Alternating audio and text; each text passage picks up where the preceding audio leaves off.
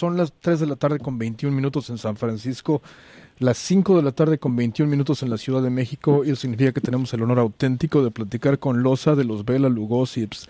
¿Qué tranza, Loza? ¿Cómo estás? ¿Qué hay, pandilla? ¿Cómo están? Qué gusto sonar aquí en KSFX.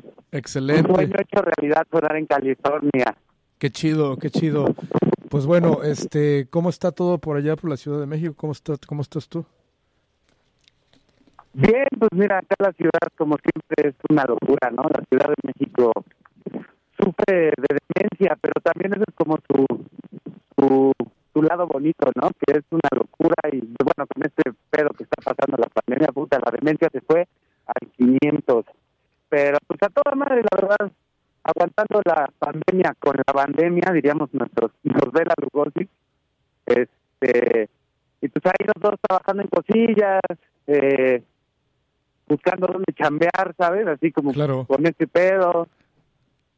Y pues no sé, esperando que todos por allá en, en California y los que nos andan escuchando desde la Ciudad de México, donde nos estén escuchando, están lo más chido, lo más seguros. Claro, Etc, etc. eh, Loza, se está cortando un poquito la llamada. No sé si estás en un, en un lugar donde haya poca señal, que a veces pasa. Pero, pues qué chido, la neta. Y sí sería genial que vengan Vela Lugosips aquí a San Francisco. Sería in- increíble ya que se mejore todo. Pues sí, mira, a nosotros creo que un sueño que nos encantaría cumplir es lo que muchas bandas quieren hacer, ¿no? El, el, el road trip por California, ¿no? Como por todo California, Claro. ir a tocar por allá. Además de que, de que pues siento que es justo el spot en donde se escucha rock con más potencia, ¿no? Claro. Eh, además de, pues bueno, buenos lugares como lo es la Ciudad de México o podría ser, no sé, Europa, ¿no? Que es como otro espacio en donde el rock, pues repunta y repunta cada vez más, ¿no? Muchos dicen el rock está el rock se está muriendo, quién sabe qué, pero yo creo que es justo un género que se mantiene justamente porque es necio, ¿no? Claro. Entonces, pues la necesidad del rockero es, es la misma que el que, que los mismos escuchas. Claro, definitivamente el rock and roll will never die, dirían por ahí, exactamente.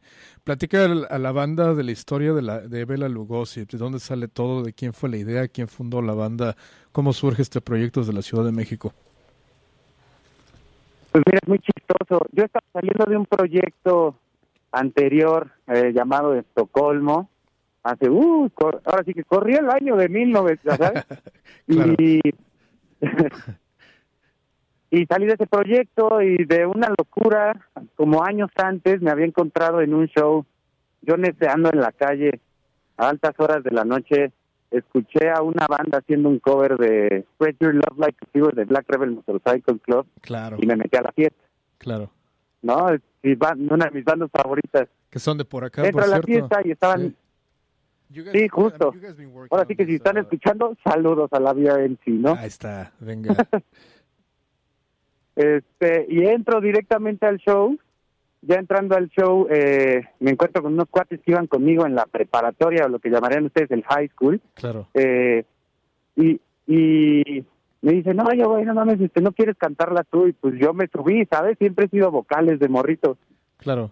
Me subí y el baterista de esa banda que había ido como para apoyarlos era Emilio, el que fue nuestro primer baterista y que ahora es guitarrista de, la- de Los Vela, ¿no? Claro, años después, este, eh, como semanas después, perdón, llega Emilio y le dice a Toño, el bajista, oye, güey, este, eh, conocí un vato que pues canta chido y que se mueve, bla, bla, bla.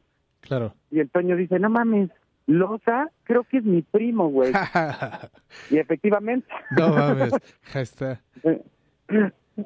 efectivamente somos primos, güey. Yo no la había visto puta hace años, o sea, de morrito, me acuerdo haberlo visto, ya sabes, en Claro, comidas familiares, porque es primo segundo, claro. y de repente nos, me escribe, ya sabes, me escribe, oye, güey, este, soy tu primo el Toño, García de León. Y yo llego con mi jefe y me dice, oye, ¿qué pasa?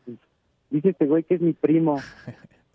no mames, ¿no te acuerdas de él? Pues es este Toño, de Toñito. Y yo, ah, no mames, claro.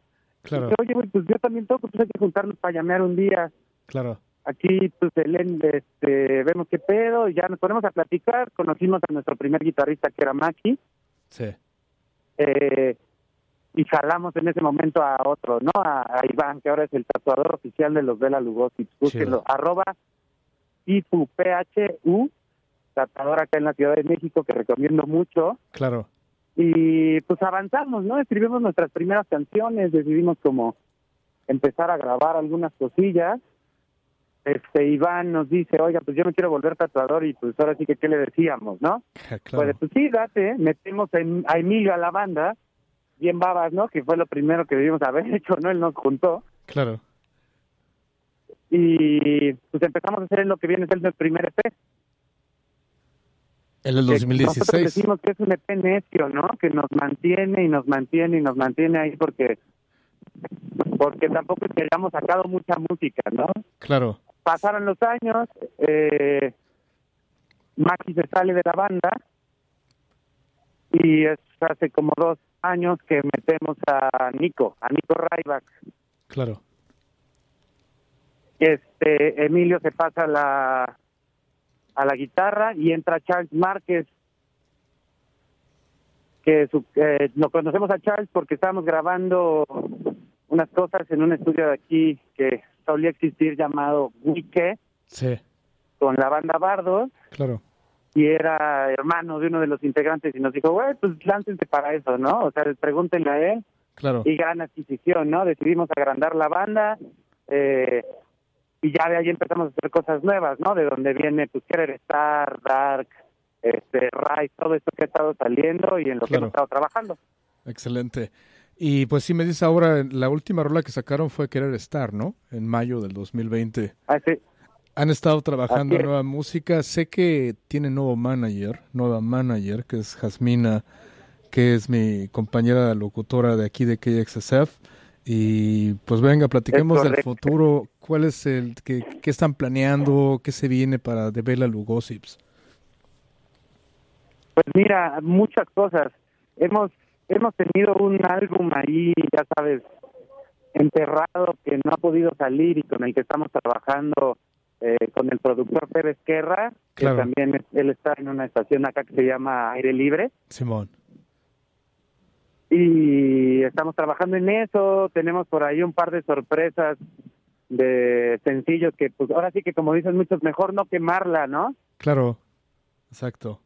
Para que se emocionen junto con nosotros cuando salgan esas sorpresas. Claro y estamos a punto de entrar igual y a grabar otras cosillas, estamos componiendo música, estamos estamos juntándonos como para pues a retomar eh, todo esto que el año pasado pues no se pudo pues, seguir adelante, ¿no? Por este desmadre. Claro. ¿Cómo está todo por allá en el DF, en la Ciudad de México, en cuestiones de tocadas y toquines y eso? Imagino que está, por aquí te platico, aquí no hay nada. No tenemos ni idea para cuándo vamos a reabrir, está cabrón está cabrón, no hay nada. Yo creo que es uno de los momentos más complejos para la industria musical en hace, desde hace mucho tiempo. Eh, tengo mucha fe en el regreso, ¿no? Claro.